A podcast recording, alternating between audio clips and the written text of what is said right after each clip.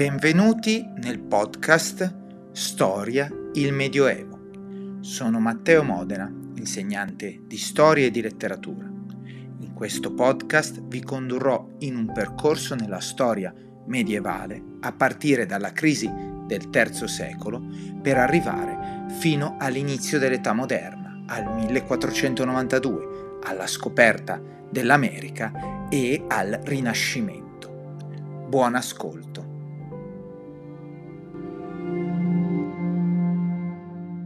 Prima puntata. Il concetto di storia, il lavoro dello storico e il concetto di tempo e di spazio in storia. Storia è una parola che ha più significati nella lingua italiana. Abbiamo storia inteso come racconto di un fatto, abbiamo la nostra storia intesa come storia personale e abbiamo la storia che a volte viene scritta con la S maiuscola per indicare appunto la storia come insieme di eventi accaduti nel passato. Ora, questo insieme di eventi deve essere studiato per essere compreso, perché possa essere trasmesso a noi tutti, nei libri che leggiamo, nei film che guardiamo, nelle trasmissioni televisive, nei contenuti sui canali YouTube, nei podcast come questo che state ascoltando. Lo storico è colui che si occupa di studiare la storia. Storia, infatti, come parola deriva dal greco istoria, che significa appunto ricerca. Lo storico quindi è colui che fa la ricerca, che ricerca attraverso i documenti, attraverso le fonti, cosa è accaduto nel passato, in modo poi da poterlo spiegare e da poterlo trasmettere agli altri.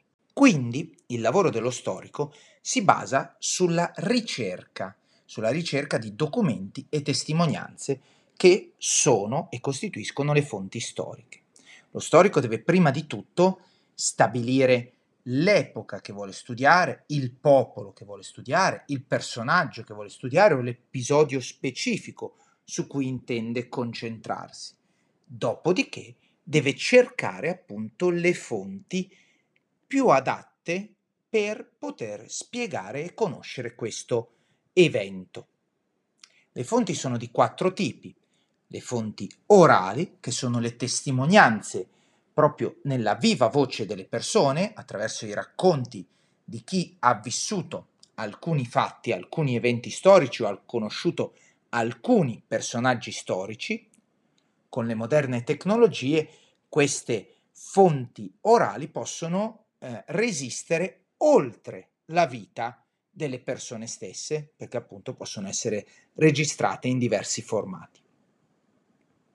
Poi abbiamo il grandissimo corpus, cioè il grandissimo insieme delle fonti scritte, tutto quello che è in forma scritta, un messaggio, una lettera, una parola, un qualsiasi tipo di testo, tutto quanto è stato scritto dall'uomo su qualsiasi tipo di supporto, tavolette di argilla, fogli di papiro, pergamene, libri, lapidi, diari, eccetera, è, fa parte delle fonti scritte.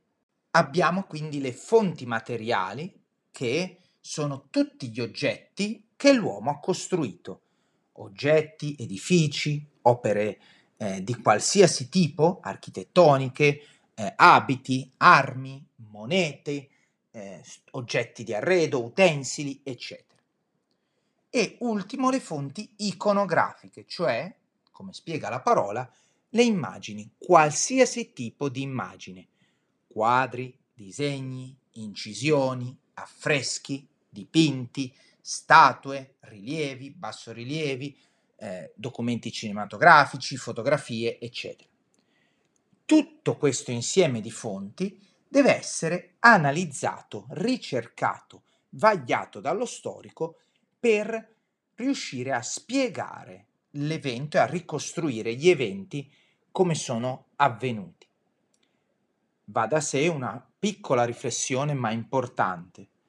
Via via che ci spostiamo indietro nel tempo, le fonti diminuiscono, sono sempre più rare.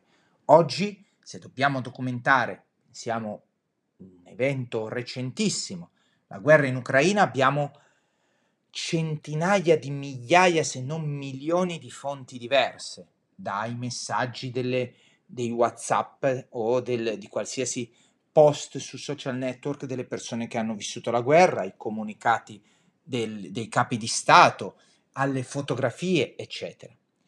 Più torniamo indietro nel tempo, più queste fonti sono rare, fino ad arrivare appunto ai tempi più antichi in cui non abbiamo neanche documentazioni dirette delle guerre, ma raccontate da qualcuno che le ha sentite raccontare da qualcuno che le ha raccontate a qualcun altro che ha vissuto quei fatti. E quella però è la nostra unica eh, fonte presente, quindi è l'unica fonte che possiamo utilizzare. Il lavoro dello storico quindi è diverso per ogni epoca, perché ogni epoca ha delle fonti diverse, ha diversi tipi e diverse eh, caratteristiche di queste fonti che quindi devono essere ricercate dallo storico in modo diverso. Come lavora lo storico? Lo storico deve ricercare i documenti e deve controllare la loro affidabilità e le loro caratteristiche. Deve innanzitutto capire se un documento riporta delle informazioni corrette o no. Deve capire la collocazione di questo documento nel tempo. È un documento precedente o successivo a un altro? Chi lo ha scritto ha vissuto i fatti in prima persona o no? Deve collocare l'avvenimento nello spazio, scoprire ad esempio se un oggetto è stato realizzato nel luogo dove è stato ritrovato oppure se proviene da un'altra parte. Deve capire se un popolo ha inventato qualcosa o lo ha imparato, lo ha preso da un altro popolo, ad esempio. Deve comprendere e studiare i rapporti tra un fatto e l'altro. Lo storico non si limita a raccontare gli avvenimenti in successione, ma deve collegarli uno all'altro in rapporti di diverso tipo, ad esempio rapporti di causa ed effetto, in modo che siano comprensibili. Questo è il motivo per cui nei libri di storia che tutti noi studiamo abbiamo a volte avvenimenti che vengono dopo e altri che vengono prima nel libro pur avendo date diverse. Perché? Perché i libri non possono raccontare la storia giorno per giorno di quello che è successo in tutto il mondo, ma devono prendere delle parti di storia che hanno anche un'unità logica e trattarle insieme. È ovvio che questo, che non è possibile descrivere sempre in contemporanea quello che avviene in tutto il mondo. Da questo punto di vista ci viene in aiuto un elemento fondamentale. Si tratta della linea del tempo, la linea del tempo che misura appunto che ci serve per scandire gli avvenimenti nel corso del tempo. È importante, ad esempio, che lo storico riesca a mm, capire quando si è svolto un avvenimento, perché, e lo vedremo nel corso delle prossime lezioni molto più avanti, i calendari sono molto diversi. Abbiamo un calendario degli arabi che ha delle datazioni di un certo tipo e abbiamo lo stesso calendario nostro attualmente in uso, che è il calendario gregoriano, che è stato modificato rispetto al calendario giuliano. Facciamo un'ultima notazione per quanto riguarda la collocazione fisica degli eventi. Se la linea del tempo ci indica la collocazione temporale, la mappa, le cartine ci indicano la collocazione spaziale. Le cartine possono essere sostanzialmente di tre tipi. Le carte fisiche, che mostrano appunto la caratteristica del territorio, le carte politiche, che mostrano i confini degli stati, le capitali, le città più importanti, e che sono fondamentali nello studio della storia perché sono quelle che cambiano nei vari momenti storici, i confini dei paesi cambiano nei vari momenti a seconda delle guerre, delle battaglie, dei sovrani, delle discendenze, eccetera. E infine le carte tematiche che illustrano un fenomeno che accade in un certo territorio. Ad esempio, lo vedremo nel corso di, questa, di queste lezioni, la diffusione della peste, della grande peste del Trecento, viene sempre nei libri evidenziata con una carta tematica che eh, indica come si eh, sviluppa la peste. Un ultimo tipo è, un tipo diciamo aggiuntivo, è la carta storica.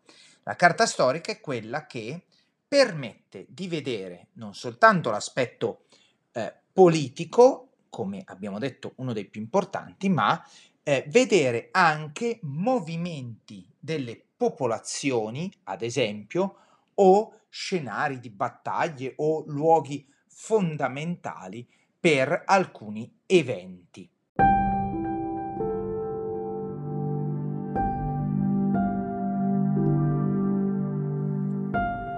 È tutto per la puntata di oggi.